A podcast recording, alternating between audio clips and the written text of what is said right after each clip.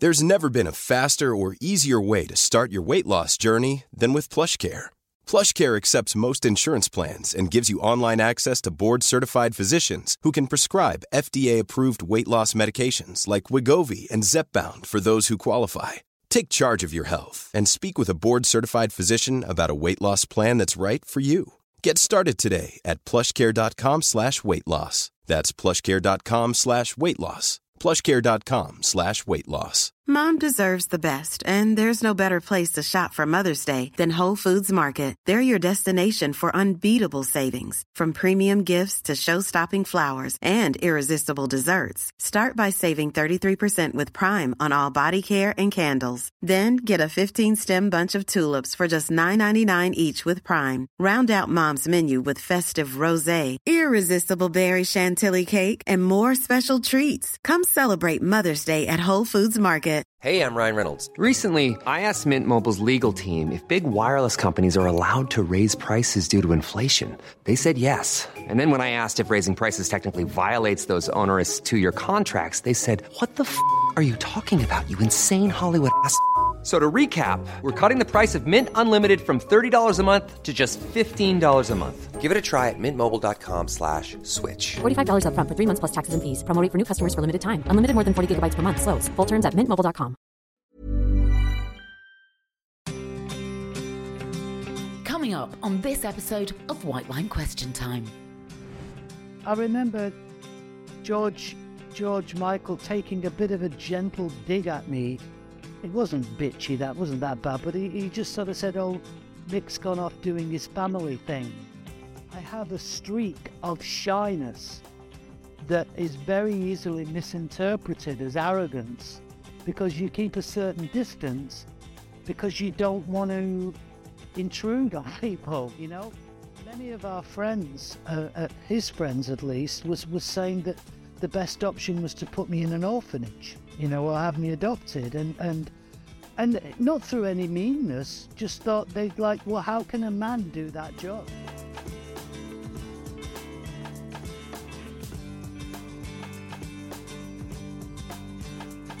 Hello and welcome to White Wine Question Time, the podcast that asks its guests three thought provoking questions over three glasses of wine. And my guest this week is a man whose voice is instantly recognisable to anyone who had access to a radio in the 80s, 90s, and noughties.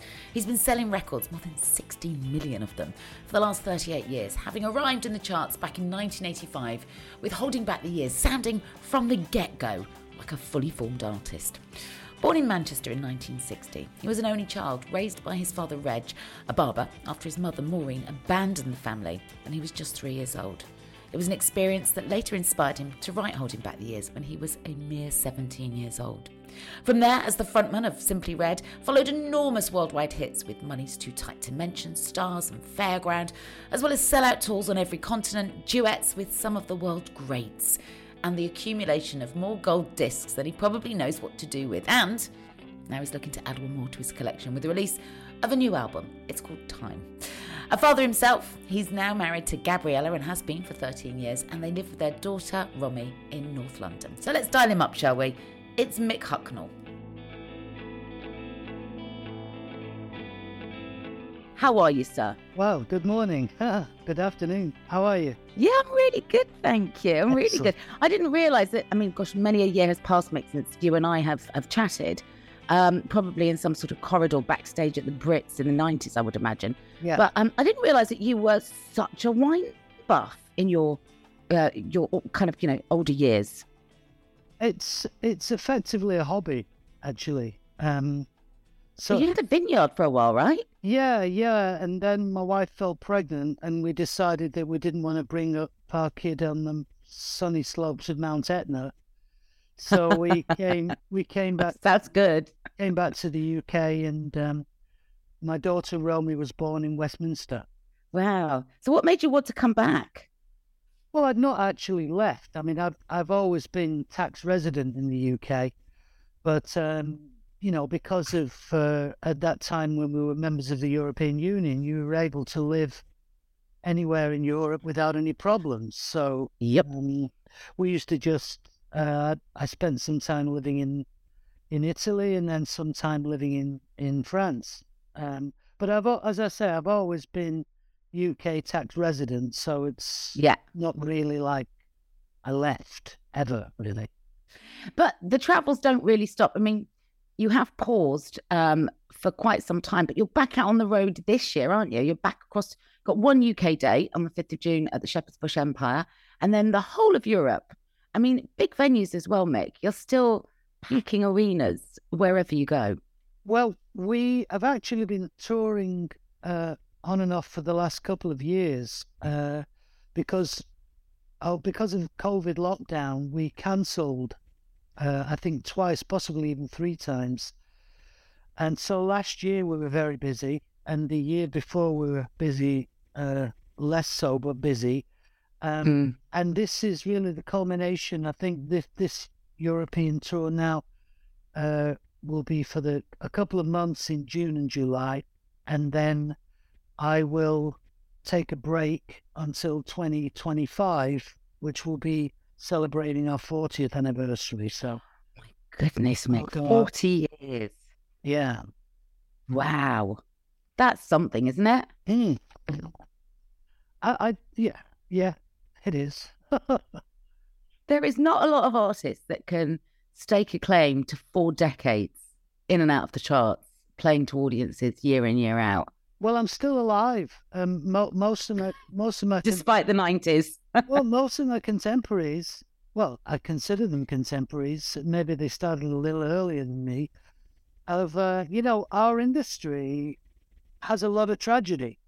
You know, when Mm, it we does. look at people like Prince and Michael Jackson, George Michael, all victims of either prescription drugs or illegal drugs, and um, I am still survive. I, I'm here. Pinch me. I'm still here. Fantastic. And when you look back over the last four decades, I mean, so much has been done, achieved, traveled, experienced. Um, and I just wondered if maybe we could dive into my first question and, and talk about time and timing more specifically. So, are you ready for your first question, Mick? Yeah. Timing is often everything, be it in music or in life. And that was certainly true, for example, for Holding Back the Years, which took, I think, five years to become a hit. And then you juxtapose that with your own personal life. Uh, it was also the case when it came to your relationship with your wife, Gabriella. You'd had a, a two year relationship, I think, back in the early 90s. Didn't work out. Met 10 years later and never looked back. You've been married for 13 years now. So, why is timing so important, certainly in both of those cases? And, and when else do you think, Mick, that the expression, what's meant for you won't pass you by, has been true for you? Well, I think it's a question of being ready for the, Mm. the things that, that things that come your way. And um, in the first part of my career, I was touring. You know, for the first ten years, from 1985 to 1995, I was pretty much touring all the time. And touring is not conducive to a marriage. It's not conducive to a long-term relationship, really, uh, because you've got two choices. Either the, your partner travels around with you, and what are they supposed to do all day? They, it's Yeah. you know, or, or they stay at home. You don't see them for two months. So during that period, I just thought there's there's no point in even considering a long term relationship at this stage. But anyway, as I got older, around about sort of 1998, 1999, I started to think to myself, well, you know, you've got to start getting yourself together. Um, there, there's there's other things than just being famous and making music. You know, you you want to have some kind of life outside of that. And I think if you don't have that meaning in your life, um, either if you start a family, there's a certain emptiness. Hmm. You know? I mean, I I remember George George Michael taking a bit of a gentle dig at me. It wasn't bitchy, that wasn't that bad, but he, he just sort of said, "Oh, Mick's gone off doing his family thing," as he described it. I I don't want to say that marriage and parenthood saved me, but it certainly gave me meaning in the second half of my life here.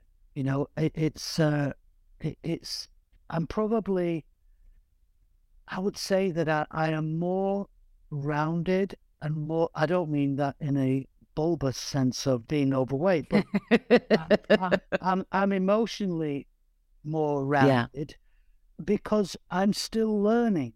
You know, the great thing about being a father and being a husband is that if you open up your mind and your heart, you're constantly learning stuff.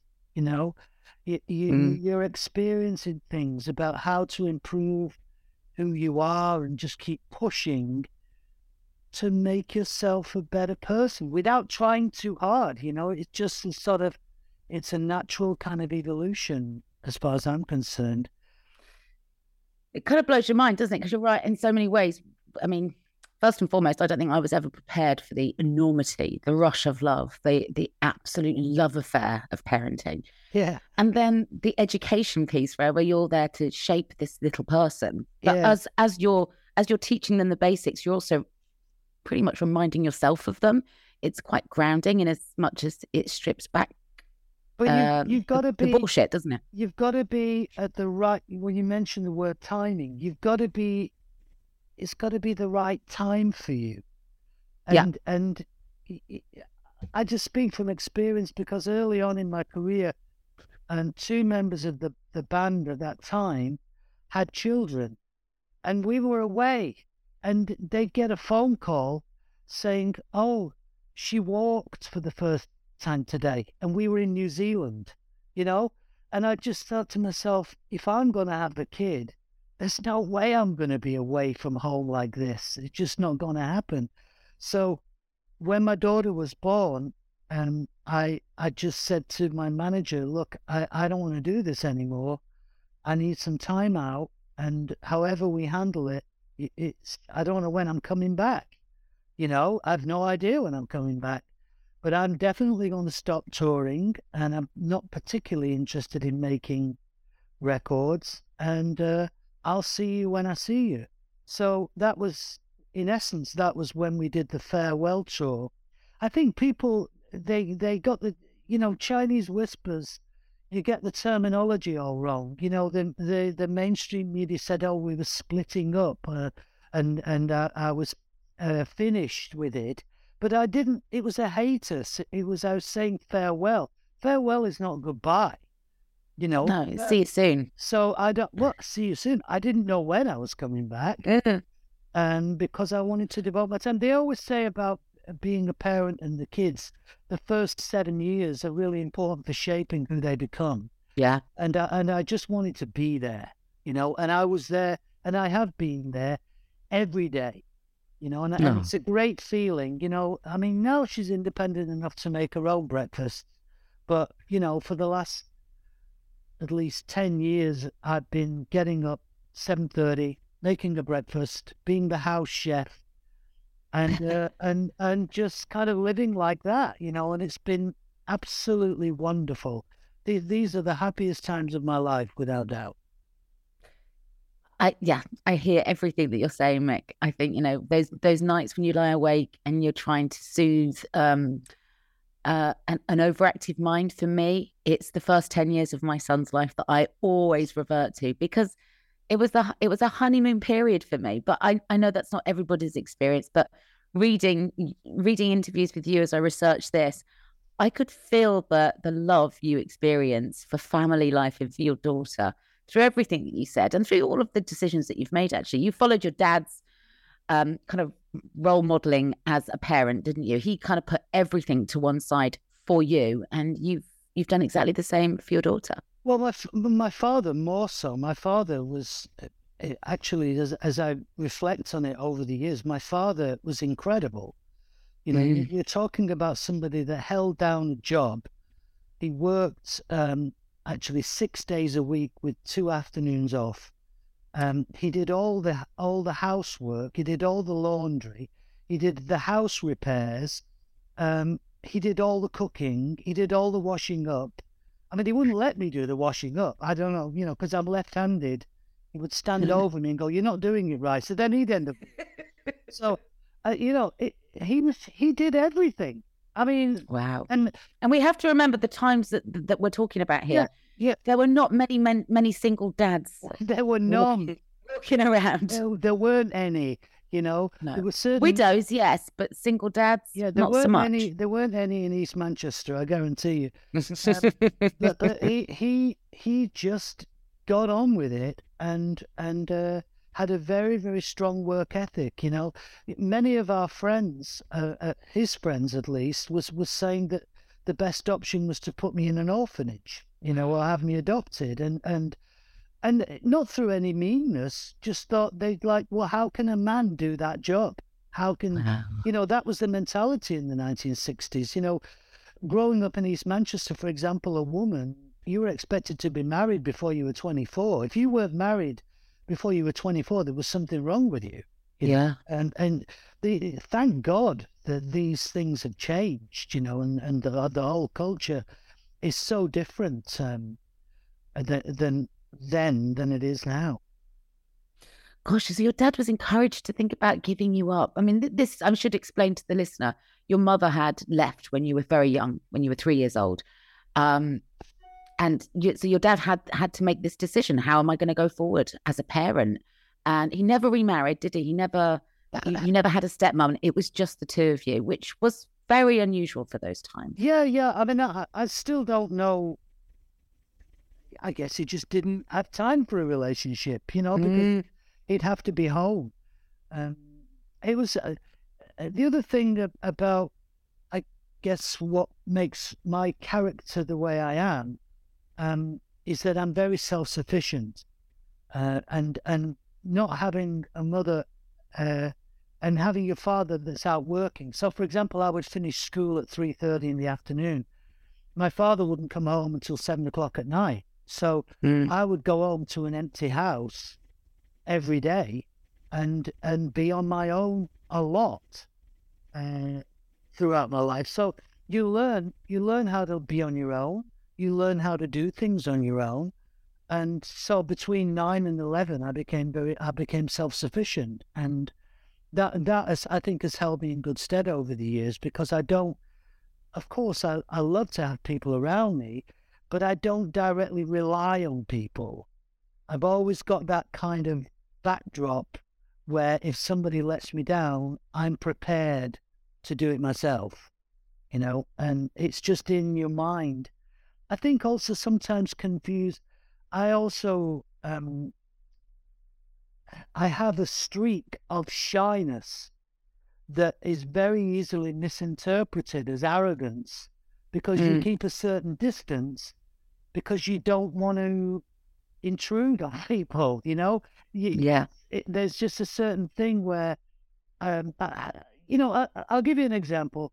I was in Harley Street um, seven many years ago, and um, as as I was walking into the doctor's, uh, Sir Alec Guinness came out, and I was a huge admirer of Ealing, still am of Ealing movies and stuff, and I saw him, and because of my shyness, I just couldn't say hello. I, I, I froze, you know? And sometimes when I keep a distance, people think it's arrogance, but it's actually an inherent shyness. And sometimes the weird thing is about shyness, you overcompensate the next time.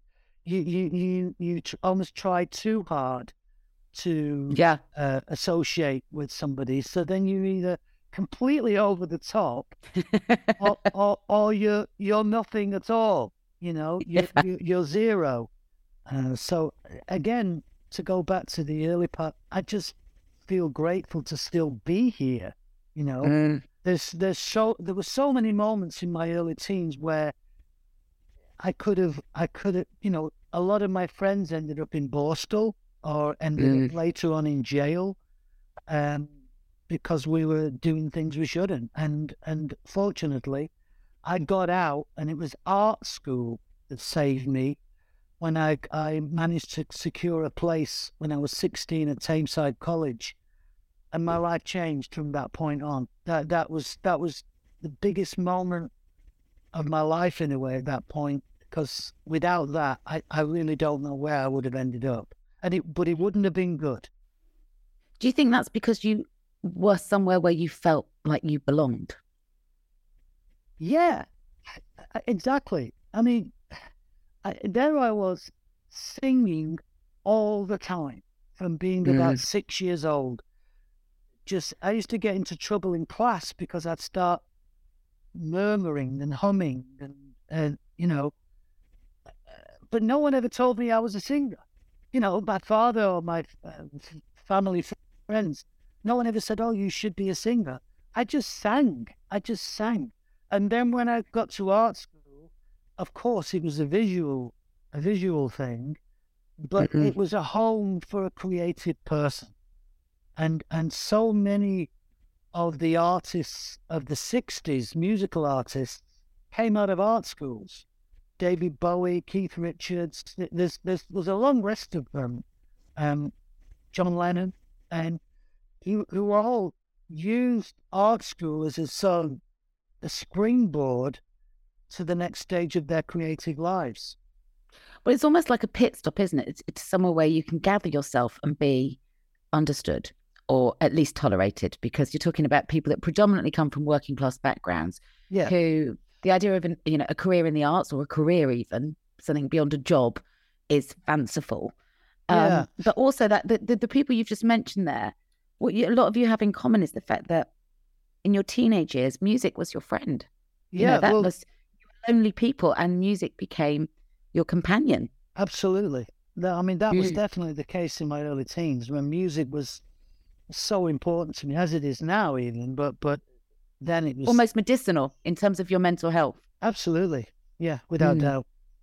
Yeah, and because I mean, you said you never, nobody ever said to you you're a singer, but can you remember a time when you weren't tuned into music and singing and it just being a part of you?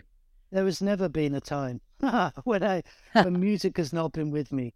I mean, I used to. We we had a family of babysit. Uh, there was a group of uh, a family of four daughters, who I'm still very much in touch Yeah. with. Uh, and I used to sing for them. You know, I used to. I used to buy this magazine called Disco Forty Five, and it had all- Oh, it, it had all, That's old, isn't it? it had all the lyrics. It had all the lyrics of the current hits. So I Yeah. used to sort of sing these hits to, to these to these girls and their mother as part of their entertainment. You know, I'd go around and sing the songs to them. They became like um, a surrogate family to you. They lived next door. They was they were your women, weren't they? They were your your the female steers through those Yeah. childhood years. Well, only only for the first sort of nine years, because once I was around about ten, just before I went to grammar school, they went off and had their own families, and I I didn't really fit in at that point. So that was why, again, I was even more alone because I didn't have them either. Um, you know, and yeah. I didn't want to intrude on them because they were busy having their own families, and and so that was uh, that was what also made this emptiness the mo- more difficult in my early teens was was just not having anybody around at all. You know, but did you Yeah. have three questions? We wandered off. Yes. yeah, no, don't worry, don't worry. This this is this is the beauty of the show is that we Yeah. start with one and and off it goes, off it goes, off it goes.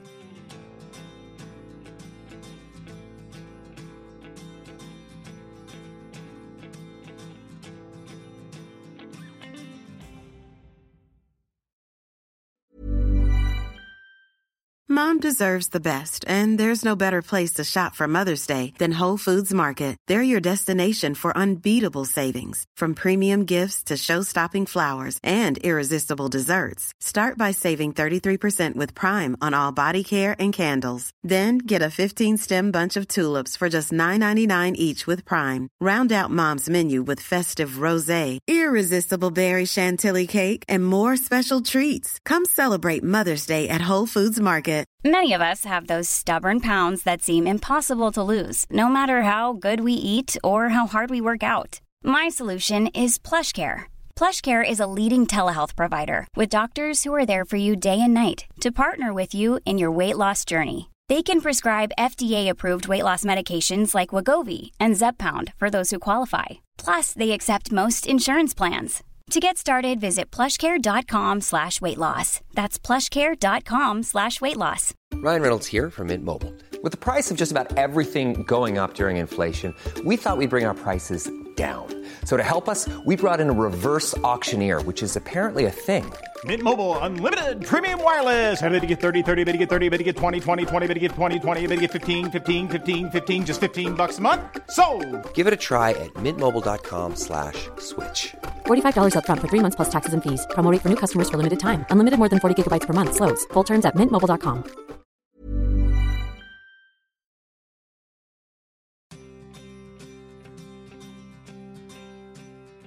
So we've talked about timing. I'd like to dive into uh, kindness for my next question with you, if that's all right, Mick. Sure. You gave a writing credit to your childhood friend Neil Smith on Holding Back the Years, even though you didn't write a word or a note of it. So I wondered if you could tell me what prompted you to extend such a kindness on that occasion and when you've experienced maybe a similar act of kindness by way of karmic return. Well, um, I love Neil. I've known Neil since I was three years old. We're still friends. Um, and he and I used to write songs in my first band, the Frantic Elevators. We formed that band together. And uh, we would get together on a Friday night, uh, and he would show me a song that he wrote, and I would show him a song that I wrote. And then we'd go off to the pub and spend most of the evening talking about the Beatles. Uh, and th- that was that was kind of what we did, and we did it so um, were so dedicated to it and and so involved um, that when I achieved several years later my success, you know, I wrote holding back the years when we were still in the frantic elevators and we were still in unit, and you know, he'd not had the success. I wasn't having the success I'd had. He'd had a, a rough time. Um, and uh, I just, it was really a reminiscence, actually. It was just like, well, look, I've had success with this, and now I'm going to give you a piece of that because of our past, just as a sort of uh, a sort of a souvenir, like a memento of the experience we had together. You know, so Wow. It's a hell of a pension as well, Mick. You know, it- that well, will that's true. he's done. He's done very nicely, and that's fine by me because I love him to bits. How does that work then when you become so you, you know you talk about how self-sufficient you had to be as a child because by virtue of the fact that you had a dad that worked long hours and and no mother at home how do you then open up into a family unit and stop being so self-sufficient start to learn to lean on people like your wife for example Well, that's that's that's the essence of it right there. Is that that's the learning curve. That's the part you need to learn because mm. the the person you're with wants to give you stuff, but you have to let them in. You have to you have to you you have to give them the opportunity to. And uh, so it's all well and good me being self sufficient, but then that leaves the other person feeling empty in that they're not giving. So in in in the last kind of fifteen years, that's been one of the most important aspects of learning is is was uh, learning to consider the other person and and to consider that they want to give as well. That that yeah you know, it's not just about giving to them, they want to give to you. So, as I said at the beginning of the conversation, I feel, even though I'm 62 years old, that I'm still learning. When I don't Yeah. feel set, I don't feel set in my ways. Um, I just, I just am open to experiencing anything that comes my way, especially from uh, from my family. Well, maybe that is the kindness that you know the fact that you got there in the end, Mick. That you you were able to learn to open yourself up to becoming a family unit of, of your own. Yeah, and it's it's just wonderful. I mean, it really is wonderful. You like being a dad, I can tell that. Yeah, I do very much. Yeah, I feel I feel honoured. Um, I feel I feel kind of uh, very fortunate. Okay, time for your third and final question. I wanted to know about the song, the book, and the one object that could sustain you forever. If that's all you had in the world to go to, what book would you choose? What song would it be? What object would you hold on to, and why? Wow, uh, that's a tough question. um, I, I I think the song um, would have to be holding back the years. Uh, Yeah. it could because it's sort of it's it's so autobiographical. Um, it's not something that I sit around playing all day. It's kind of who I am. So, um, it, it's it's within me. You know what I mean? It's not it's not like it's not like saying to somebody, play your what would be your favorite song that you could take away on a desert island? That would be a different answer. Mm. But the, way you phrase the question, I would have to say, well, that that's kind of who I who I was, um, and and in a way who I am. So I would I would choose I would choose that. Um, Do you remember where you were, Mick, when you came up with the lyrics and the melody? And Yeah, I was in my bedroom. I was in Ah. my bedroom in my dad's house, in my my bedroom, and uh, I'd only just recently started to learn to play guitar, and uh, I, I think I was just I didn't even know three chords. I just was learning, and I just sat there and it just came out. Just wow. incredible, really. those lyrics were so grown up at any age, let alone at that age. Um, was it the same with the lyrics? Did they just fall off the tongue? Yeah, exactly. Wow. Yeah. Now, to answer your question regarding a book, um, the, the book that comes into my mind is The Great Gatsby by F. Yeah. Scott Fitzgerald. Um, it's I, I I- love that book. I love the way it captures the era. Uh, it and it's it has a melancholy to it as well. Uh, that it's it sort of represents the end of the the first great musical movement in the 20th century, which is the jazz age, and and it- it Mm. has it just has this incredible mood to the to the book. So regarding the book, that's the first thing, first book that came into my mind. nice. That's a really nice suggestion. Uh, You're right. It's full of character and charm. It's it's almost a piece of social history as well, isn't it? When you read that, because Yeah, you, you are you are taken uh, to the times in which it's set. Uh, and you're right. Musically, it was there was quite a revolution happening in terms of science. The you know the jazz movement, for example, which has gone on to inform so many other genres of music as a result. Well, the, you know, one of the things that um, I have a kind of bee in my bonnet about is that I don't think African American culture gets the credit that it's Mm. really due.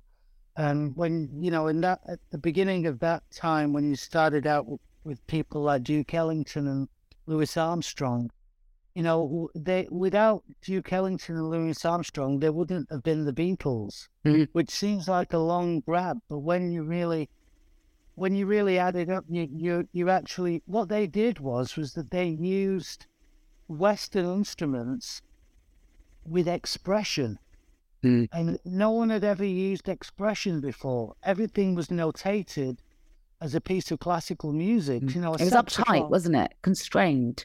Saxophone wasn't a, a, a, an instrument that you would use to talk. You know, solo instrumentation and solos in that respect weren't there before. You know, they, they people played direct notation without expression, Mm. and that that expression changed everything, because people then could actually start bending notes Mm. And that became more expressive in how you, you know, uh, a great example. Then the next step would be Sinatra, and you, if, you hear how Sinatra sings, he tries to tell the story, but he also plays with the notes. They're not they're not written down, you know. They they're the expression, and that whole thing came about in the twentieth century. It wasn't there before Mm. that all came from African American music. You know, without without rock and roll, there wouldn't be Elvis. Without Elvis, there wouldn't be the Beatles and the Rolling Stones and Led Zeppelin and all that music would mm-hmm. never have sounded like that. So we owe a great debt to African American music in the 20th century that shaped the way we dress, the way we speak, And I just want to always try and give African American culture as much credit as possible because without it, we wouldn't speak the way we do, we wouldn't dress the way we do, uh, the music wouldn't sound the same. And uh, it's an extraordinary contribution to Mm. global culture that seems to get ignored or seems to just be sort of swept under the carpet sometimes, I feel. No, you're absolutely right. I think without it, we'd be culturally quite barren. Um, Yeah.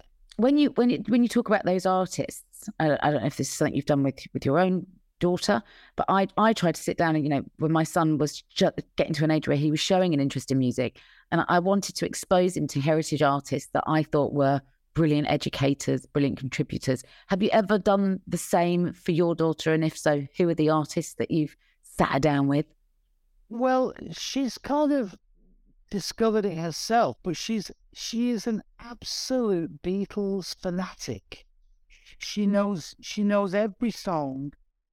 It's extraordinary, and also she loves Bob Dylan. So um, those those are the two kind of artists that I think she really reaches out to. But she's voracious um, in in searching for music. Um, she loves jazz. Uh, Yeah. and it's I, I, I'm not really promoting it anymore. She just kind of does her own thing, but she's not that interested in contemporary music. Strangely, not not through any. I, certainly, I haven't discouraged her, but she just is rather envious of of people growing up in the '60s. She kind of wished that she was growing up then. I well, I, and I, even though I say to her, it wasn't a bed of roses, especially for girls.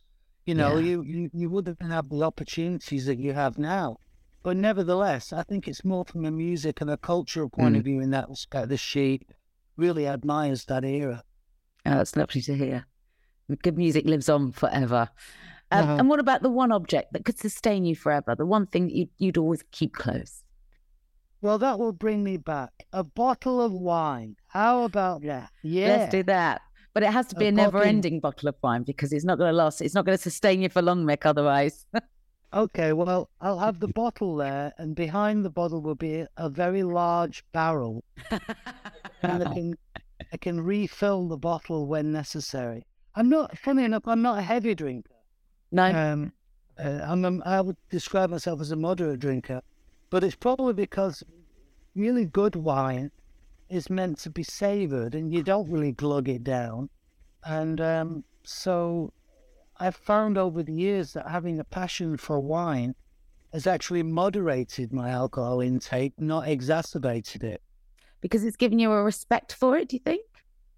Well, I just enjoy tasting different things, you know, and uh, it doesn't necessarily have to be expensive. If you can find really great wine these days at moderate prices, you know, I look, Now, many of the New World wines, places like uh, Australia, New Zealand, South America, Chile, uh, produce some beautiful wines that you can you don't need to be a millionaire to enjoy. Yeah. What's your favorite? What's your go-to wine? Well, if we're going to talk about white wine, I would say a bone dry Riesling. Me? I love I love Riesling. Um, it's You don't hear a lot of love for Riesling, and and I mean uh, mm, that was a big drink. I think I remember my mum drinking that a lot in the eighties, and then it just sort of disappeared. It was very in those days. It was a bit like that Liebfraumilch. It Yeah. was very, very sweet. Yeah, And uh, a Riesling spat, spat, Spatlese is a sweet, a sweet Riesling, but I like them uh, very dry, trocken. So it would be Riesling trocken, um, and I love the kind of crystalline uh, dryness of it, and uh, it it's it's like almost it feels like a kind of a alpine mountain stream. You know, it's got that kind of freshness Yeah. that I love. So I'm I'm a big big Riesling fan. I love to have it as an aperitif instead of champagne. Um, Mm. The way the Germans have it, they tend to drink uh, as an aperitif. But I, I I love I love Riesling. Your travels actually must have exposed your palate on every level to so Yeah. much, be it culturally, you know, in terms of the food you food you eat, the, the wines you drink. Um, yeah, you must have learned so much when you think about that young man that sat writing, hold, holding back the years on three chords in his dad's bedroom? I didn't drink wine at all until I was about sort of 24, 25. Mm. When I, when I first experienced Italy, I think was the first time I really thought, wow, wine is really interesting.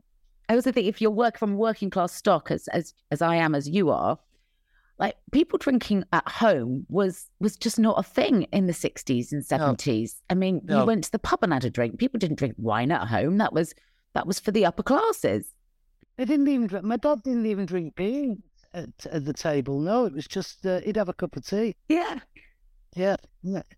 Thank you so much for talking uh, to me. It's been really nice to catch up. I look forward to the new album Time, which you'll be playing just one show in the UK, June the 5th, Shepherd's Bush Empire. Tickets are available at simplyred.com and you can get the album wherever you get your music. And you, as I'm looking at you now, have not changed a bloody bit. You're, you're the same. You look exactly the same. I want some of what you've got. I'll tell you what it is, Mick. Two ring lights. That's it. it. well, you know, that's why you can't look at me. I don't have those.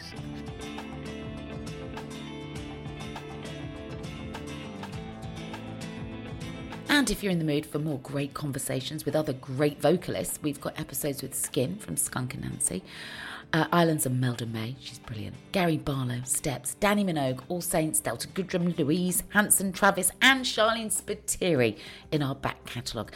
And good news, don't forget, we've started dropping a brand new mini midweek episode every Tuesday featuring some of the best bits from our best guests. It's called Something from the Cellar, vintage cuts served to your feed every Tuesday afternoon. So make sure you don't miss a moment of them and make sure you're following the show. Just hit the follow or subscribe button. I'll be back Friday with a brand new guest. Until then, thanks for listening.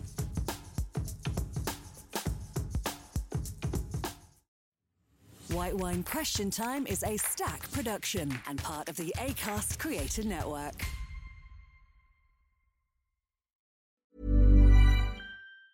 Hey, it's Danny Pellegrino from Everything Iconic.